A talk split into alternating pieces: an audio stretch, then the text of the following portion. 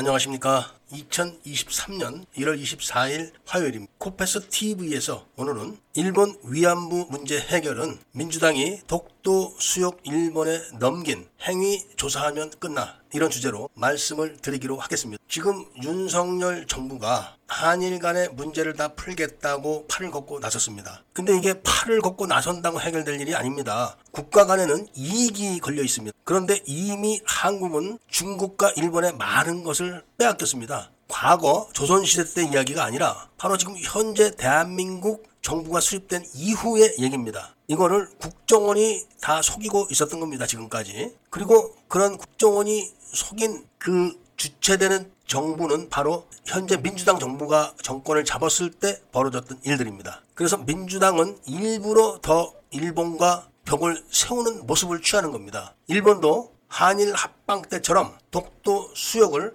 강권을 동원해서 뺏어간 거기 때문에 민주당이 저렇게 나오는 것에 대해서 겉으로만 저런 것이지 다음 단계를 준비하고 있는 게 일본의 현재 입장입니다. 이거는 중국이 더 잘 알고 있습니다. 이런 말씀을 드리니까 아니 무슨 뚱딴지 같은 소리냐, 이런 생각을 하실지 모르겠으나 이 사건은 현재 윤석열 대통령실에 제보가 돼가지고 대검찰청으로 넘어가서 이 사안을 심사 중에 있습니다. 원래 민원을 제기하면 즉시 처리하게 되어 있는데 이 사안이 너무 중대하기 때문에 심사를 한 달간 하겠다는 겁니다. 내용은 너무나 간단하고 명백합니다. 그렇지만 그 정치적 파장 때문에 계산을 하는 것 같습니다. 우선 김대중 오부치 회담이 열리게 된 것이 천구백구십팔년 팔월 초입니다. 그럼 칠월 달에는 어떤 일이 있었나? 그것은 안기부에서 김대중의 특명을 받고 이종찬 안기부장이 중국에서 북한 경찰을 강제로 안구로 납치를 해서 고문을 했고, 고문을 받던 북한 경찰이 감시가 소홀한 틈을 타서 도주를 해서 중앙일보사로 피신했습니다. 그 날짜가 천구백구십팔년 칠월 십육일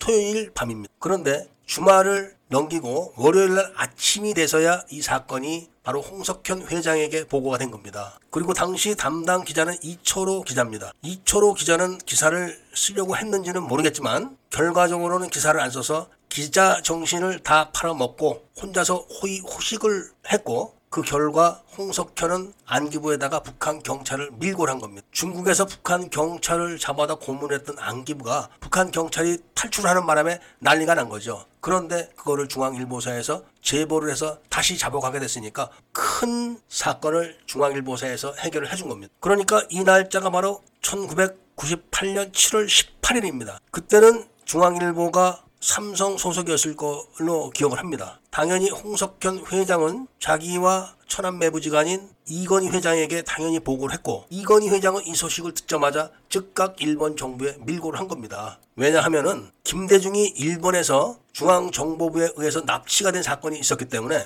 그런 사건에 연루됐던 김대중이 거꾸로 중국에서 북한 경찰을 안기부로 납치해서 고문했다, 이게 일본 정부에 건너가기만 하면은 일본 정부는 큰 아킬레스건을 강하게 잡는 것. 그래서 일본 정부는 그 사안을 밀고를 받고 대책을 세운 다음에 즉각 김대중에게 연락한 거죠. 우리가 이런 거 알고 있는데 어떻게 할래? 그때까지만 해도 중국은 이 사실을 까맣게 몰랐습니다. 그렇기 때문에 김대중은 이 사건을 무사히 넘기기 위해서 일본의 요구를 다 수용해 주겠다고 답변을 하는 거죠. 이게 팔월 초입니다. 그러니까 보름이 안 된 상황에서 벌어진 거죠. 그리고 나서 접촉을 해가지고 그동안 일본이 소원을 했던 신업협정, 그 핵심이 바로 독도 수역을 한국과 일본이 공동 관리를 하는 그 조항입니다. 그 전까지만 해도 독도 수역은 한국이 단독으로 관리를 했었습니다. 이게 바로 다음 달 구월 이십오일날 협정이 타결돼서 끝나버리는 겁니다. 아주 중대하고 그동안 질질질질 끌어왔던 신업협정이 불과 한 달 만에 타결이 된 겁니다. 그리고 십일월 이십팔일날 김대중이가 서명을 하고 다음에 일월 육일날 민주당이 국회에서 날치기로 통과를 해서 비준을 해주는 겁니다. 왜냐하면은 원래는 국제 간의 협정을 비준하는 거는 여야가 합의를 하고 토론을 하고 이런 절차가 있어야 되는데 이런 거를 토론을 하고 공개를 해버리면 이런 비밀이 들통나기 때문에 민주당이 이런 한일 간의 중대한 이런 협정을 날치기로 통과를 해서 끝내버리는 겁니다. 여기까지도 중국이 몰랐습니다. 한국이 왜 저러지? 이런 생각을 중국이 했는데 이 신업 협정이 끝나자마자 이종찬에게 김대중이 지시를 해가지고 북한 경찰을 원래대로 중국으로 되돌려 놔라, 이렇게 합니다. 그렇게 해서 문희상이가 북한 경찰에게 한국 주민등록증을 만들어서 건네주고 그때 돈으로 십만 달러를 현금으로 북한 경찰에게 줍니다. 그렇게 해서 납치 해원 역순으로 중국으로 잘 돌려보냈는데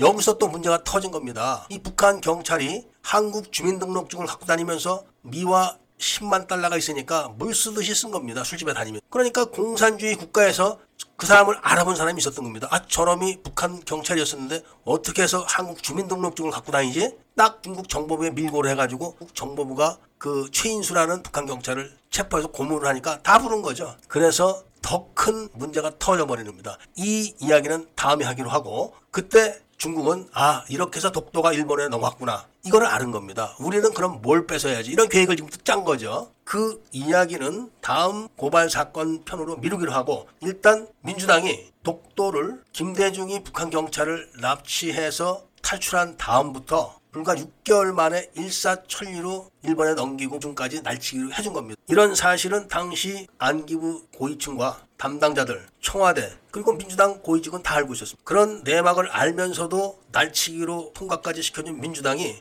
왜 지금 위안부 문제를 물고 늘어지는지 그거를 아셔야 된다는 이야기입니다. 그리고 이런 내용이 지금 윤석열 대통령실 제보를 통해서 대검찰청에서 심사를 기다리고 있는 겁니다. 이런 간단한 내용을 심사하고 자식게 뭐 있습니까? 당시 국정원장과 차장들, 그리고 청와대 관련된 사람들, 그리고 민주당 당직자들을 조사하면 바로 끝나는 건데 국회 기록이 다 있는 거 아닙니까? 그래서 독도 수역이 어떤 절차로 이렇게 일사천리로 해서 날치기 통과까지 해서 넘어갔는가, 이것만 밝혀내면은 왜 민주당이 지금 일본 위안부 문제를 내부적으로 정책적으로 삼아가지고 지금 물고 늘어지는지, 그래서 국민들에게는 반일 정당으로 각인을 시켜야 되는지 답이 나오는 거 아니겠습니까? 연휴가 끝나면은 다음 사건을 또 윤석열 대통령실에 제보를 해서 국정원이나 대검찰청에서 수사하도록 또 사건을 밀어 넣을 겁니다. 민주당의 간첩 행위가 수백 건입니다. 이제는 다 기억도 못하고 큰 것만 몇 건 제보를 할 겁니다. 이런 간첩 정당과 윤석열 대통령이 국정을 함께 하겠다, 국정의 파트너다, 이런 생각을 하고 있는 게 잘못이라는 이야기가 바로 청청모의 입장인 것입니다. 윤석열 대통령은 간첩 정당인 민주당을 통진당보다 더 크게 처벌을 하고 하루속히 없애버려야 되는 겁니다. 그리고 국가정보기관을 재건을 해서 대한민국의 명실공히 독립국가로서 제대로 행세를 하는 나라로 만들어 놓기를 바라면서 오늘 이야기를 끝낼 겁니다. 그리고 애국 시민분들은 청청모를 본격적으로 좀 후원을 해 주십사, 이런 부탁을 드리면서 이야기를 들어주신 데 대해서 감사드립니다.